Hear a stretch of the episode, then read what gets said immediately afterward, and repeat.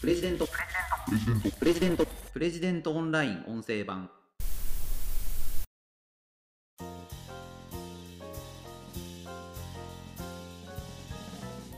安倍晋三首相の国葬。皆さんどのように考えておられるでしょうか。プレジデントオンライン編集長の星野貴彦です。この番組はプレジデントオンラインの配信記事の周辺情報や解説をお届けしています。今回紹介する記事は撃たれて死んだことは理由にならない安倍元首相の国葬に国葬の専門家がやるべきではないというわけという記事です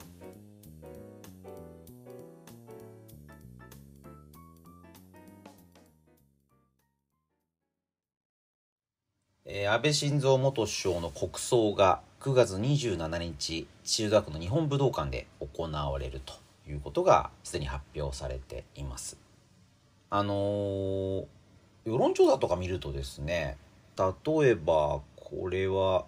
南日本新聞社ですかね。無料通信アプリ LINE のこちみなに友達登録をした706人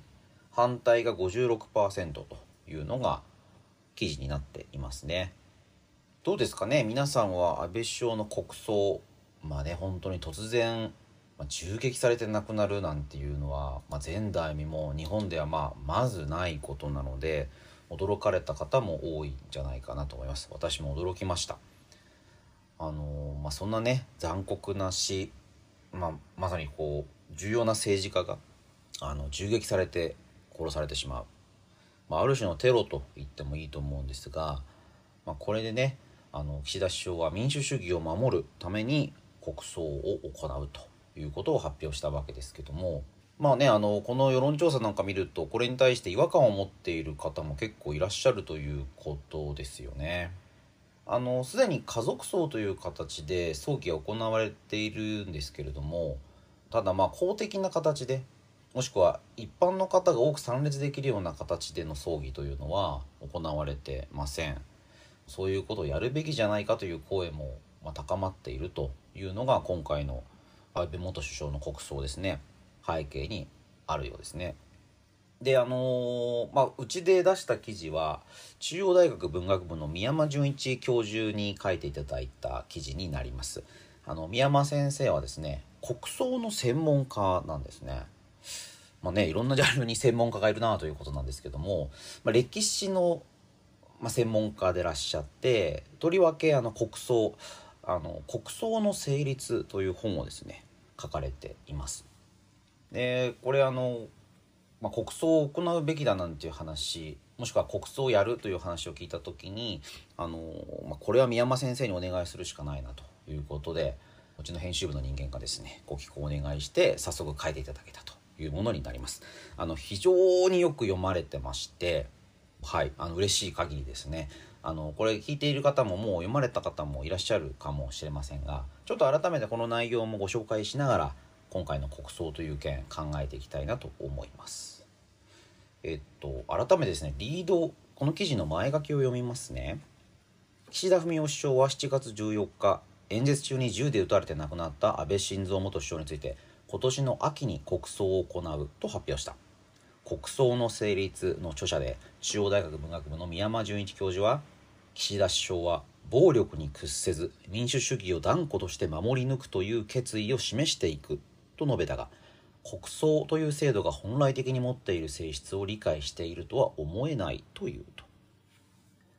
国葬という制度が本来的に持っている性質。まあ、これが何かっていうのがですね非常に重要なのかなと。で宮間先生は歴史家ですからこれまで行われてきた国葬というものはどうだったのかということを、まあ、この記事で解説されています。えっ、と記事の中で、ね、端的に書かれていますね。国葬とは国家が主催し国費をもって実施する葬儀のことを言うと。国家が主催し国費をもって実施する、まあ、要は税金でやってる国の葬儀ということですよね。うん、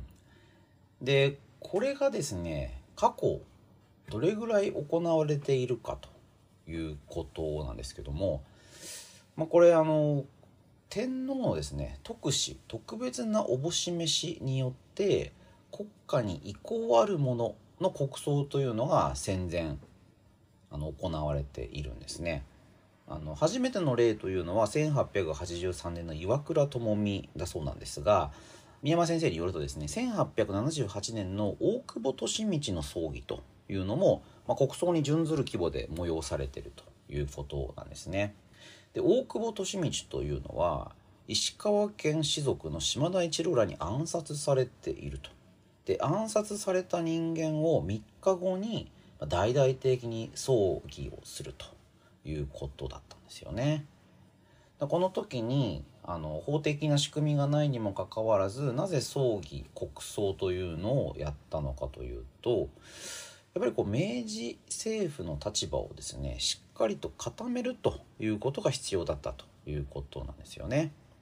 政府に逆らう者は天皇の意思に逆らうものであることを明確にする、まあ、これでですね国葬を行った、まあ、政権を強化しようというような、まあ、一つの政治利用なんだというふうに評価されているということなんですよね。でですねあの宮山先生にはこの大久保利通暗殺された大久保利通の国葬というのが安倍元首相の国葬に通ずるところがあるんじゃないかという指摘をされています。岩倉智美以降1945年に実施された琴仁親王まで21人の国葬というのが天皇の特使によって行われています。であの回数を重ねて重ねる中で形式が整っていってあの国葬というのはどういうふうなものか。例えば後進の死を悼むために天皇は政務に就かない。国民は下部音曲を停止して静粛にする。死刑執行は停止する、まあ、こういう形式がですねまあ、宮山先生によると1891年の三条実富の国葬からま整っていったということなんですよね。まあ、こういうのもですねあのどういう人があの国にとって重要な人なのかという、まあ、一つ死を位に分けて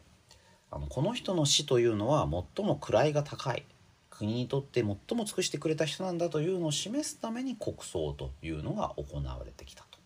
いうことなんですね。で戦前の例でいくとその中で最も象徴的なのは山本五十六だったんじゃないかというふうに指摘されています。山本五十六は第二次大戦中の1943年あの米軍機に撃たれてブーゲンビル上空で戦死されています。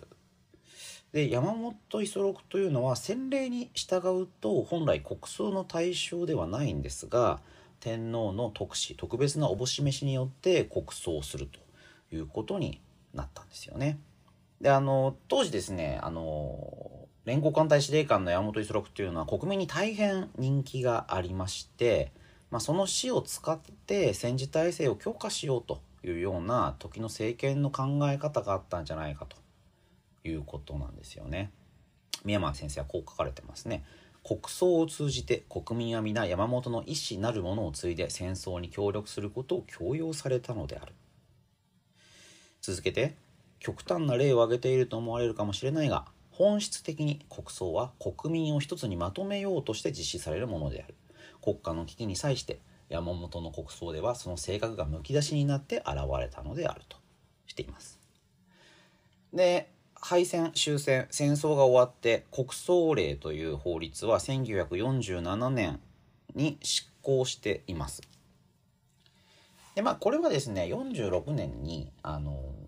まあ、構想その他の宗教的儀式及び行事はその対象の遺憾を問わず今後挙行しないというのが、まあ、国から通達が出ていて。で GHQ がですね、まあ、国家神道を解体しようと。でそれまでの国葬というのは新式で行われていたのでまあ、当然国葬もダメだと。やめようということになっているんですね。でただ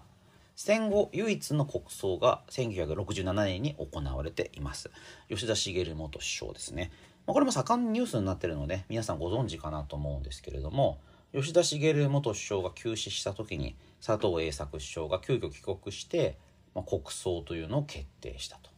で佐藤栄作首相は最も苦難に満ちた時代にあって7年猶予の長きにわたり国政を担当され強い祖国愛に根ざす民族への献身と優れた指揮権を持って廃墟と飢餓の中にあった我が国を奇跡の復興へと導かれたという談話を出されています。1967年ですね。まあね、なんかこういう談話も時代がかってるなというふうに思うんですけども、まあ、この時も日本武道館で行われてまして、まあ、大体ですね大磯の邸宅から武道館までの道のりに約7万人の人だかりができたんだということなんですよね。皇太子夫妻も出席していると。でただですね、まあ、この時の国葬というのはあんまりま評判が良くなかったっていうのも言われているんですよね。ま、だからその後首相経験者が亡くなっても国葬というのは一切やってない。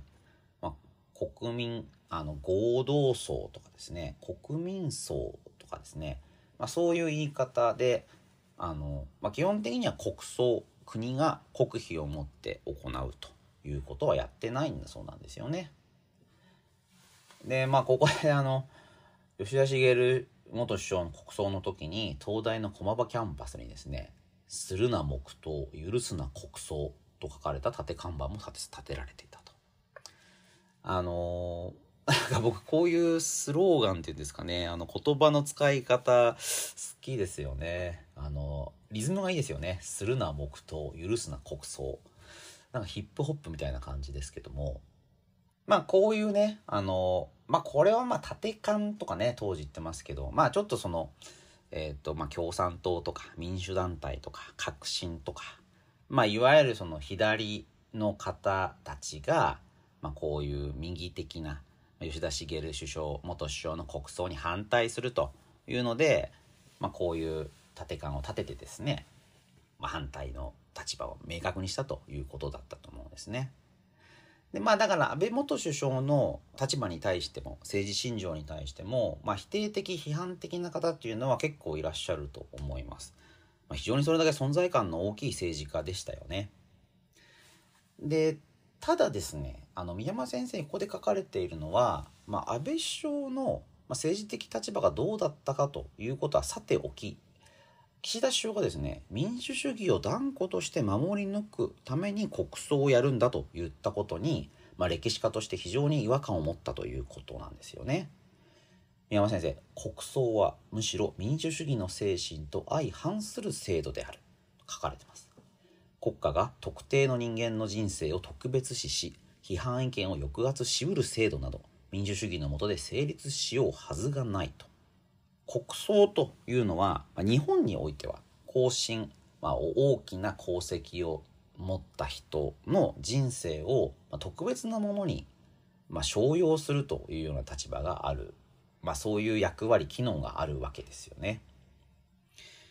他方であの、まあ、そうするともう安倍首相のことを批判するっていうことはやっぱ難しくなるというか、まあ、すべきじゃないっていうことになるんだと思うんですよね。で果たしてそれが安倍元首相のお考えにも沿ってるのかなっていうのも、まあ、疑問なんだと思うんですよね。宮山先生安倍元首相の追悼記事の多くは批判に対して寛容な人柄だったと伝えている。そうだとすれば国葬は安倍元首相の意思にも反するのではないだろうかと書かれています。まあそうかもしれないですよね。あの、まあ、これまでずっとやってこなかった国葬というのを安倍元首相の死に対して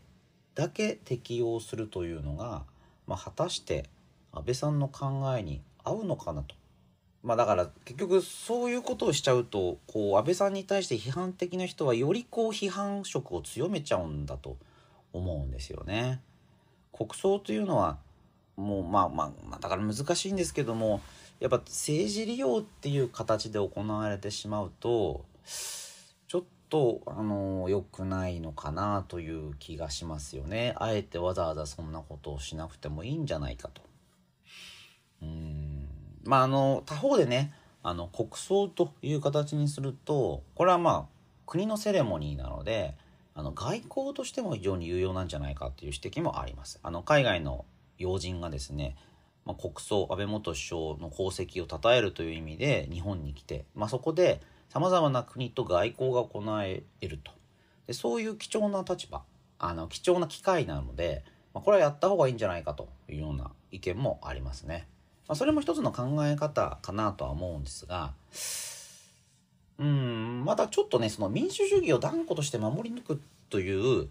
その通りのいい言葉で国葬というのを言ってるのは、まあ、あまりにその国日本で行われてきた国葬の歴史についてあの把握されてないということなのかなという気がしますね。だちょっとその日本の伝統歴史を踏まえた上での判断という方がまあ、かったのかなという気がするのであの、まあ、岸田首相の決断の一つですけれども、まあ、これだからちょっと反対意見が多いというのもにべなるかなという気がしますね。うん、だからちょっと実際9月の当日までもっといろんな意見が出てきて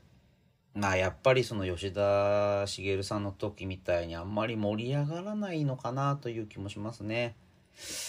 あとはねいろんな自粛みたいな、まあ、この戦前の国葬だと下部音曲はやめるというのがあって、まあ、今回に関してはそういうものは求めないというふうに官房長官も言っているので、まあ、あんまりないのかなという気もしますけども自粛みたいなのがね広がってしまうと経済にも悪影響がありますしまあ安倍さんもそういうことは望んでないんじゃないかななんていうふうに思いますね。あの宮山先生の記事非常に面白いので是非テキストでご覧いただければと思います。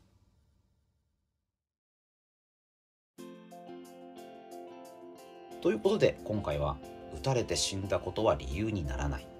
安倍元首相の国葬に国葬の専門家がやるべきではないというわけという記事を取り上げました。それではまた次回お会いしましょう。プレジデントオンライン編集長の星野貴彦でした。